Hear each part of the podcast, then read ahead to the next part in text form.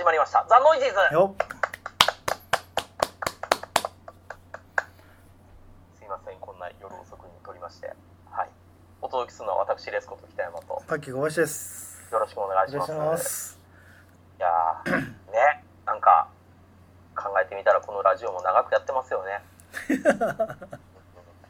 あの今日の語るこの秋山純さんの虚勢を継ぐものの話なんですけど、うん。以前プロレス地獄編っていうのがあったじゃないですか、はいね。あの一時コンビニに売られるぐらいまで。なんか話題になっていった。うん。僕らのせいではないとは思うんですけどね、うん。まあたまたまね。うん。そうそうたまたま僕らが語って配信がしばらくしたら急に近くのコンビニでも扱い出したっていうね。結構ねそれよりもねボッケモンの方がすごいんじゃないですか？たボッケモンはすごかったんですか、ね。まあああシンクロとしては。うん。あれ一回あれちょ？っとコンビニも出てましたねボッケモンね。出てました。ね。うん。あのはいあのあのボッケモン取った後に。そうですね。しかそものそのシンクロロの方がすごくないですか？すごかったですかね。だってボッケモンですよ。確 確かに面白いけど今更コンビニモンにする意味があの当時僕分かんなかったんですけどだってなんかやっぱり関係者の人は結構聞いてるからボッケモンでじゃなくてノイジーズ聞いてる人ってほら僕の知り合いとかも多いわけじゃないですか。ああそれでボッケモンがいけてるんだっつって。言ってうん。でなんかね ニコラス・ケイジいけてるんだと思って勘違いしてニコラス上映会やりはる方がいらっしゃるわけまた最近ニコラス上映会やってましたよね、第2回やってましたうん。ね、前回もそんなに入らなかったのに。だけど今度ねもういよいよそのシオンがニコラス・ケイジ使いますから。あーニュースなってましたね。ねえ。もう多分タクタクさんも絡むでしょ？絡む絡む。ううん。ん俺はもうこれでちょっとそろそろねニコラス・ケイジパチンコ以来の何かちょっとすごいことをね、うん、いなんかでもニコラス・ケイジ引退するとか言ってませんでしたっけ？やだから嘘でしょ。あそっか、うん。言っといて極秘裏にこう来日？いいそうそうそうそうね。じゃあまあタク対ニコラス・ケイジあるでしょうね、面白いですね、うん、まあまあまあまあ。それは置いといてですよ。はい、えー今日はそのさっきも言ったように、えー本を語りたいです。秋山純の虚勢を継ぐものについて語ろうです。お。今ね世間では新設佐山悟タイガーマスクっていう本がすごい話題になってるんですよ、うん。でまああのー田崎さんっていう方が書かれてる本なんですけどねツイッターとかでご覧になったことないですか？話題になってるのって。えいや北山さんのツイッターでなんかタイガーマスクの写真なんか本を見たような記憶がありますけどそんなもんですね。あそんなもんですか、うん。あのーその前になんか新設長州力っていう本を書かれてたりとかっていう方なんですあよあ。なるほどなるほえーで今回新設佐山悟っていうので、まあ、この間トークイベントもやっててかなりこれも話題になってたんですけど、まあ、僕それよりまあ先にこの全日本プロレスの方が 気になったんで、まあ、あれはあれで読みたいんやけどどっちかっていうと僕新日本プロレスより全日本プロレス派なんですよ。どっちかっていうとっていうかバリバリね。うん。ええ。あの猪木か馬場かっていうか馬場なんですよ。はい。やっぱり。あれ全日が先なんですよねあできたのは全日で先その後枝分かれして新日ができたってこといや違います。えっともともとは日本プロレスっていうのがあってうん。日本プロレスがまあ崩壊して全日本プロレスが生まれて、まあ、その後こういろいろ猪木がまあ全日の中に参加できなかったっていうことがあったんで生まれたのが新日本プロレああじゃあね、そっか枝分かれじゃなくて対抗っていうか別に自分たちで作ったところが新日なんですね。そうですそうです、うん。最初は馬場と猪木は一緒にやろうみたいな話はしてたみたいなんですけど、うん。まあ、どっちが裏切ったのかとかっていう話もいろんな説がありますが、まあ、最終的には2人は折り合いがつかなくて、うん。違う団体同士になったっていうのが、なるほどね、はい。で一時期は新日と全日でまあちょっとなんだろう。仲ライバルっていうか対抗意識でなんかちょっと仲悪いみたいな感じの演出をしていろいろ盛り上げてたんですか？じゃあそれで。まあ、演出というか全く交流がもうなかったですからね、あああ交流全くなんか勝手に勝手に興行したんだお互い。うん、だからもうライバルでどっちも興行し合ってたわけですよ、で片や、テレビ朝日片や日本テレビでテレビ中継されてましたから、もう2大メジャー団体ですよね、うん。新日本と全日本っていうのはもう完全に生き方とかも選手の質から何から全然違いますから、うん。やっぱり猪木イズムとこうババイズムっていうのは全然違うわけですよ。うんババイズムっていうのはもう汚いことが嫌いなんですよね。うん。馬場さんはこうストンピング一つでも顔は蹴蹴ったら汚いよねって言って。うん。だから体を蹴るんだよっていう教え方をする人なんですよね。うん。猪木はある意味何でもありですよ。うん。客がわきゃ何でもいいからもう反則だうわーとかってやってカンカンカンカンカンみたいなんでもうレフリーストップですみたいな終わり方多いわけですよ、ううんん馬場はね割とまあそういう試合もなくはないですけど基本的には完全決着っていうのをどんどん望んでいった人ですよね。うん。だからそれが後にそのジャンボ鶴田に引き継がれ三沢光晴に引き継がれっていうこう伝統があるわけです。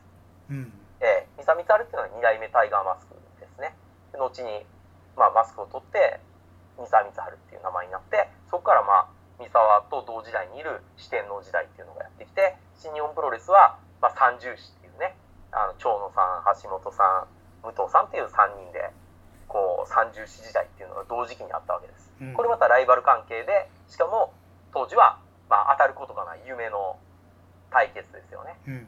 だから全日本派と新日本派がしゃべると戦ったらこう俺らの方が強いよこっちの方が強いよみたいな会話にずっとなってたわけですよ、まあでも全日派っていうのは基本的には少なかったですから昔から。うんうん試合がやっぱりまあ僕とかすごい好きやったんですけど関節とかをこうきっちり決めるとか、はうん、好きやったんですけどまあなんか新日の方が派手ですからねいうんタイガーマスク一つ見てもね。うん。だからやっぱり新日ファンの方が仲間では圧倒的に多かったですよ。ところが、まあ、全日本っていうのは新四天王プロレスっていうのが始まって、どんどんどんどんプロレスが過激になってですね。うんまあ、いわゆるその頭から落とす技っていうのがうん最初衝撃やったんですけど、どんどんどんどんそれがエスカレートしていくんですよ。うん四天王がもう戦うって言ったら、前のあんな試合ぐらいじゃ納得いかないわけです、客としては。うんもっとやれ、もっとやれと。うんやってって、もうほとんど殺人の一歩手前ですよね。うんのところまで行って、で、体はどんどんもうその四天王っていうのはボロボロになっていきましたから、うん結局、四天王は今誰一人現役はいないですし、まあ、三沢さんは試合中に首を打ってそのまま亡くなられましたし、うんうん、まあ、ほ他の3人の方、川田、その田上、小橋、もう3人とも引退しちゃってるんで、うん四天王っていうのはやっぱりそれぐらい危ない戦いをやってた人らなんですね。うんで、その四天王からちょっと遅れて、全日本プロレスでデビューしたのが秋山純なわけです。うんはい。で秋山純を含めて五強時代って呼ばれてる時代があったんですけど、うんまあ、秋山自体っていうのは、うんあんまりその四天王の時代に自分を一緒にくくられるっていうことは、本来、まあ、あんまり本意ではないとは言ってるんですよね。うんで、えーただ、そこからデビューして、全日本プロレスでデビューして、まあ、全日本プロレスから全員が出ていって、プロレスリングノアっていうのが立ち上げられて、まあ、全員じゃないんですけど、ほぼ全員ですね。うん。えー、とプチ正信と川田俊明以外が出ていったっていう非常事態があったんですけどそういう時代にノアにひっついていってでその後今全日本に戻ってきて全日本の社長をやってるんですけど、うん。ええこれがねこの本がもう非常に良本ですね。うん。あの全くそのフラットに喋っていくんである意味こうエンターテイナー的な喋りではないんですよ。うん。聞かれたことに対してはちゃんと真摯に答えていくっていうそういうインタビュー本なんですけどその答えていき方っていうのがもう本当に芯をついて喋ってるんで例えば泉田潤っていう選手がいましてうん。これがあの綿密の事件で要は金を騙し取られて覚えてます？あのプロレス地獄編の中に出てきた。あで選手ああノアの話？そうそう、ノアの話で出てきましたよね。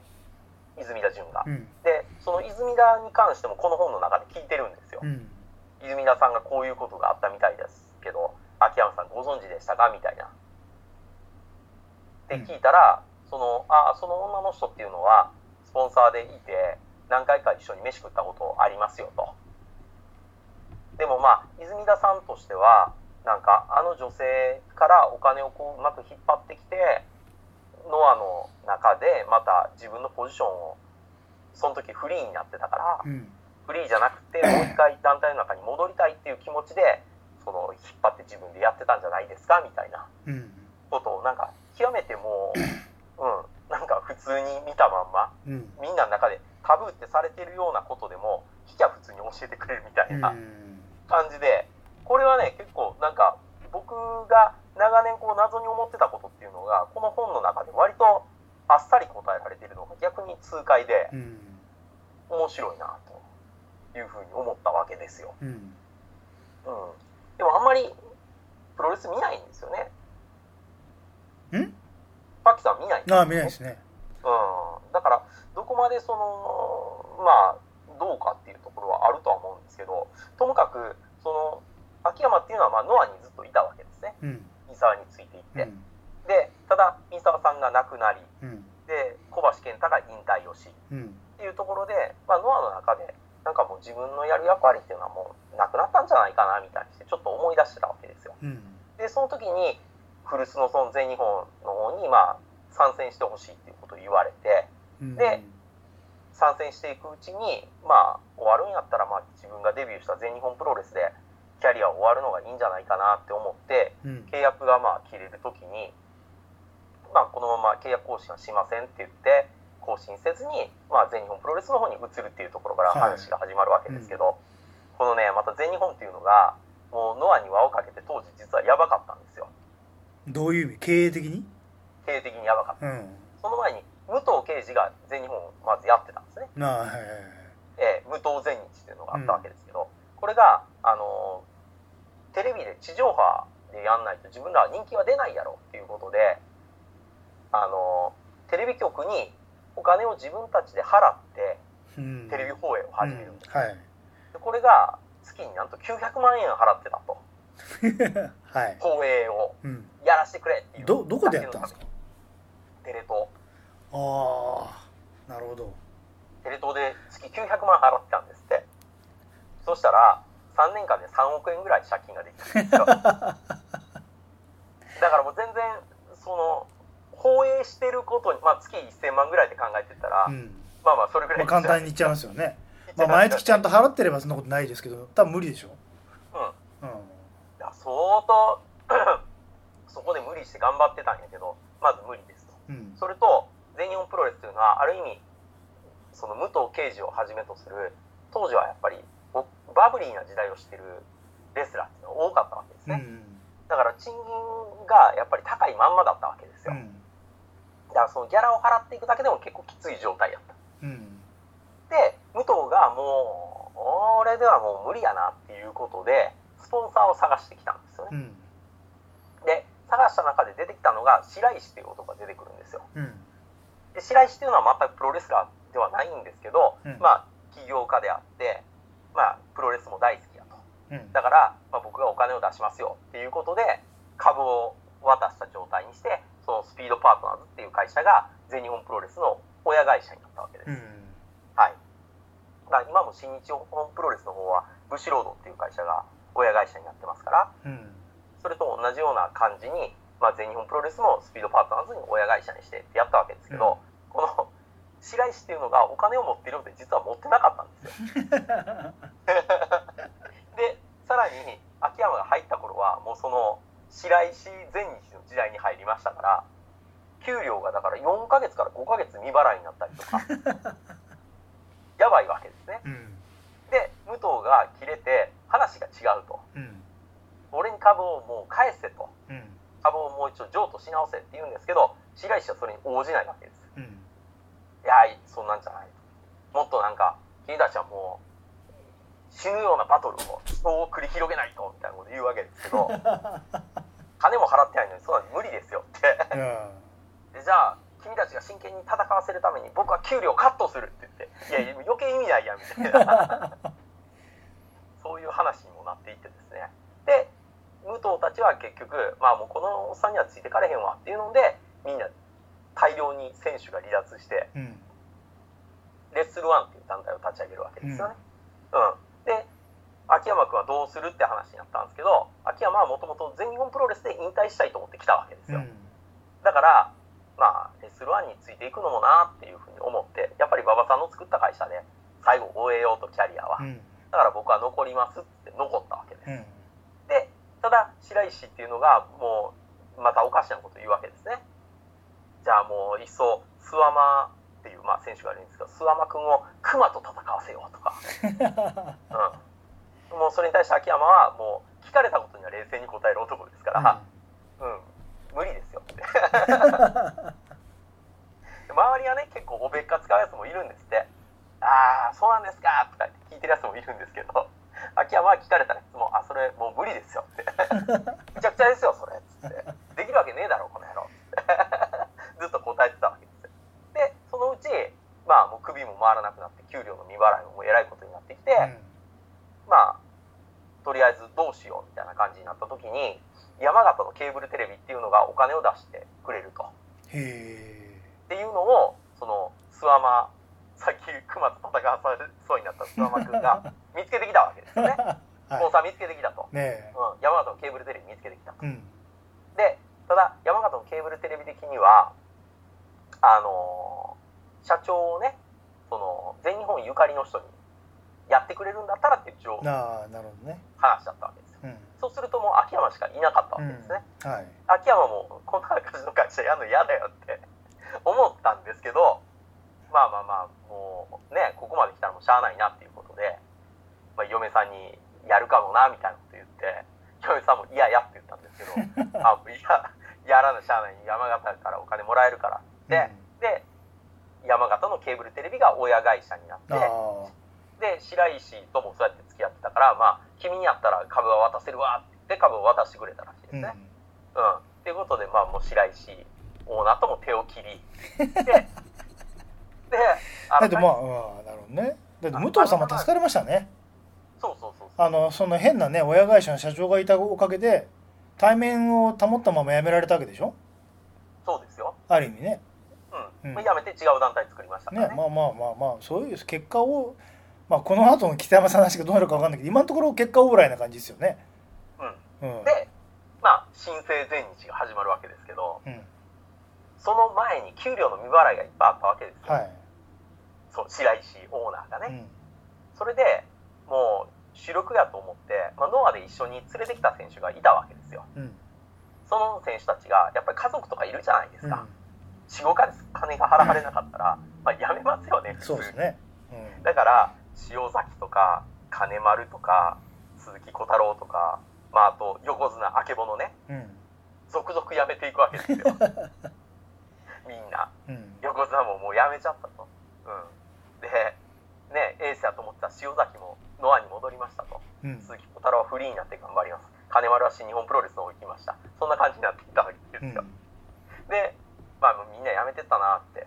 で、なったんですけど、もうそしたら新人で頑張らなしゃあないじゃないですか。そうですねそしたら新人のレスラーっていうのが、考えたらううちの新人レスラーみんなごついなと。うん190ぐらいのやつがバンバンいるんですよ。うん新人は。他の団体っていうのは今どんどん軽量化が進んでて、100キロぐらいなんですよね。うんヘビー級やって言っても。ところがもう全日本の新人っていうのはもうバカでかいやつばっかり残ってたんですよ。うんまあ青柳とか野村とかね。まあそういう選手たち。あとまあジェイク・リーっていうやつがいるんですけど、この辺がもうみんなもう軒並みごついわけですよ。はいで、それでバチーンってやらしてみたら、もうめちゃめちゃこう若いながら、あらはあるんやけど面白いプロレスを展開したわけですね。うんだから客の入りが前と変わんないんですよ。うんああ スター選手がいなくなってるの変わると前と変わらないんですねそう。だから、ごっそり高い給料を払わなあかん人たちがいなくなって、で、若い子らは給料安いじゃないですか、もちろん。うんうんで、若い子らでもいいファイトをして、要するにだんだんだんだん人も集まりだして、話題になって、全日本が少しずつ復活を始めるわけですよ。へで、白石オーナーは、未払いの人たちに何年間かけて全部払い終わったみたいですね。だから根っから悪いやつではなかったのではないかえっていうね。ええその話がありますけどね。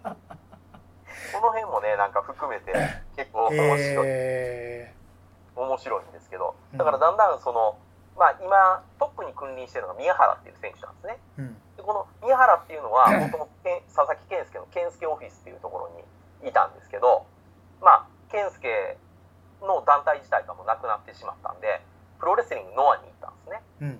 でノアにはもうその時いっぱい人間がいたからノアの中で花開くことはなかったわけですよ。うん。で全日本プロレスに移ったで全日本プロレスに移った時もいっぱい武藤とかいっぱい選手がいるからもう宮原はそんなに目立たなかったんですけど、うんみんな上がまずごっそり抜けて横綱とかも抜けていってで若いやつ同士の当たりになった時に今までこうずーっと揉まれてた宮原っていうのが開花したわけですよ。うんすごいその苦労もあるし自分の戦い方もずっと学んできたから若手たちとやっても当たり負けしないし上とやっても当たり負けしないしっていうので本当にね見て元気の出るプロレスラーっていう風に進化したんですね。うんでその宮原を筆頭に今ジェイク青柳野村っていうのがバチバチ当たってるっていうのが全日本の面白い戦いになったわけですよ。うんで秋山からするとまあ自分はもう来たるべき時が来たら引退やなっていうふうに思ってたわけですね。うんで何をじゃあ社長になってやるかって言ったらやっぱ若い子を育てないと自分は辞めれないなっていう感じやったんで、うんうまい具合にこう新陳代謝ができたわけですよ。うん。他の団体が今苦しんでるのはその新陳代謝なんですね。うん。要するに上がいつまでもやっぱりもうみんないるわけですよ。うん。年を取っても。うん。だから下が育ってこようと思っても上のやつらはまだまだ俺たちが目立ちたいと。うん。俺らの団体やっていうふうにやってるからなんかね新しい動きが見えないわけです。うんそうすると客も見ててだんだん飽きてくるんですよね。うん。でそれがうまくこう新陳代謝ができたのが今の新日本プロレスなわけですよ。うん。岡田和親っていうのはまだ30ぐらいですよ。うん。うん、30ちょいか。っていうようなそういう選手がトップを張ってて下に20代もいれば上のやつらもまだレジェンドとしてたまにポロポロ出てくると。うん。いううまいバランスを今作ってるんですよね。で全日本プロレスというのは逆にもう若手中心に今シフトしましたから。うんでシフトしてでかいやつら同士がバチバチ当たって外からもうでかいやつらをとりあえず呼ぶと、うん。もうすごいですよ。こう会場見に行ったらやっぱり骨の当たる音っていうのがガツンって聞こえますからね。あ後楽園ホールとか見に行くとちょっと感動しますね。ーうん。あこんなにごついんやっていう。やっぱり昔のレスラーってみんなごつかったじゃないですか、うん。うん、なんかそういうイメージですよね。ごついやつらがごついプロレスをするっていう、であの全日本らしい動きっていうのは全部その馬場さんの愛弟子だったわけですから秋山っていうのは。うん。全部今教えてるんですね若い子に。うん。なのであの本当の全日のムーブっていうのを久しぶりにしっかり見ることができるわけですね、うん。でこれがだからノアぐらいになってくると、まあ、秋山も言ってるんですけど伝言ゲームみたいになっちゃってて伝言ゲームって隣の人に伝えて隣の人に伝えてってやってる間に元の言ってた言葉と変わっちゃうじゃないですか、うん。だからもう何代か来ちゃってるからノアの選手は今馬場さんの教え方とはもう全然違うことを教えてるんですね。うん。で自分はでも馬場さんから聞いたことをまだ教えてるからうん。伝言ゲームとしては近いわけですよ。だからなんか今は全日本のムーブに戻ってきてるって言われるのは、まあ、そういうことなんやろうなと。いうふうに今話としては締められてて。どでまあ今収益も上がってきてるんで、うんここから先の全日本プロレスは楽しみですねっていうところで最後無党対談をして終わってるんですけどね。最後の無党対談がすごい面白いんですよ。あのよく俺が出てた後で持ち直したね。すごいね。やっぱ秋山君のもうやっぱりねやっぱり人間力やろうねみたいな。うん。白石結局半年ぐらいでいなくなったのって言ったら「いや1年いました」みたいに「そんなにいたのかい?」って言って「長いなあいつ」って言ってすごいね白石をあの茶化会みたいなんで盛り上がってました対談が。うん、あとまあ中でよく小橋さんがキーワードで出てくるんですけどあの小橋さんがいかに練習好きかっていうエピソードがいっぱい出てくるんですけど。あ小橋さんね本当やばいですね。うん。あの1日7時間練習するらしいですね。ええ。でもう病気やと。あのきりこうインタビューで答えてますね秋山は。あのそういう小橋さんってどうなんですかって言ったら病気ですと。完全に病気やと思いますと。プロの目から見ても常軌を逸してると。そんんなにやったら筋肉逆にあの切れちゃうからで一緒に練習してたらしいんですよね最初、うん。若手時代は。うん。でやっぱりもう先輩やから付き合わなしゃあないじゃないですか、うん。付き合ってたらなんかどっかが切れたらしいんですよ。筋肉が腱が切れちゃって。でそこの筋肉はもう膨らまなくなっちゃったんですって秋山のなるほでどね。小橋さんと付き合ってたら僕筋肉切れましたよって。もう小橋さんのせいですよっつって言ったっていうぐらいですからね、あまあ、小橋さんはなんかもう特殊筋肉になってるから回復も早かったやろうけど 僕は凡人やから無理ですと。いやー本当にねいろんな人から小橋の練習好きっていうのは聞いてましたけどやっぱ秋山の口からこうやって書かれてるの見ると本当面白いですね。うん、常に汗かいてるからあれですよ。クーラーいつも16度ですから、ね、あ冬場でも16度にしたんですからこうガーって。あずっと汗かいてるんで。それがね嫁さんできた瞬間に28度に設定なんですよ暑いって言ったんでしょうね。あの人変わったのかなみたいな体質がそんなにすぐ変わるわけはないのになって言って。やっぱりやっぱり人間って変わるんやなって。いうふうに書いてましたよ、ね。うん。すごいですね女性の力偉大ですね。えーでもなんかそのもともとその小林さんの奥さんと会った時からもう知ってるんですって。うん。だから付き合った期間がもうものすごい長かったから一回別れちゃってまた戻ってきてとかいうそういうのももうずっと知ってたと。うん。でも最初はなんかその奥さんはアイドルやったらしいんですね。うん。後に演歌歌手になるんですけど。うん。だからアイドルってやっぱり言っちゃダメじゃないですか。だから あの小橋さんのためを思って僕はもう断るごとに、まあ、小橋さんはゲイですからって言ってインタビューでゲイ説を積極的に流してたと。あの人がゲイですからねってプロレスと結婚した男ですからって積極的にこう言ってたらしい、あうん、その回あってねほんまにみんなゲイやと思ってました、うん、あ多分そうやろうな小橋さんはと思って。ね僕も信じてましたからね、う んだって7時間ぐらい練習する男付き合ってる間ないと思うんですよ。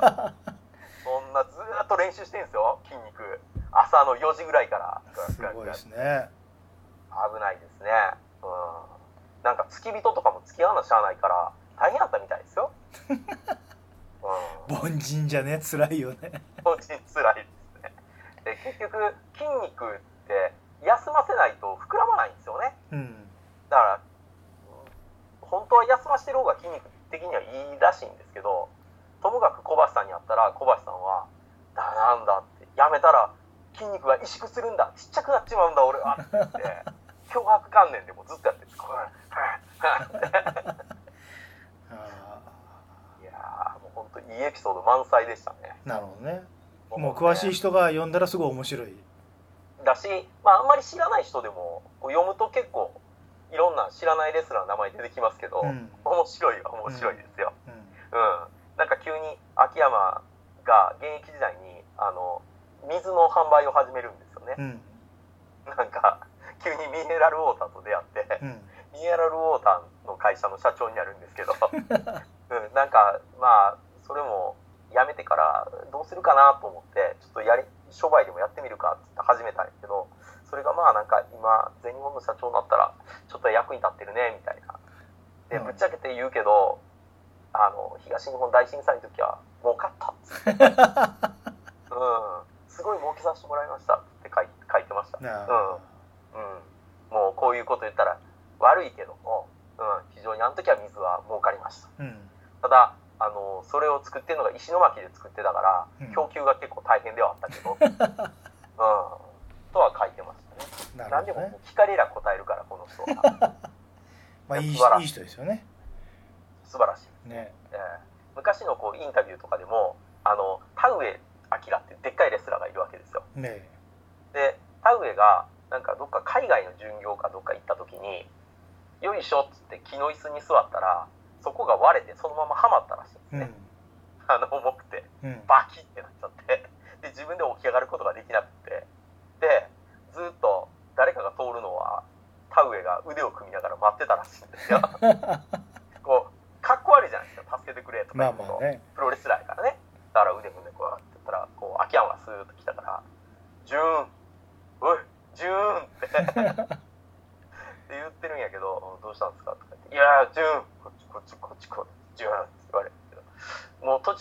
まってるの見えてるらしいんですけど。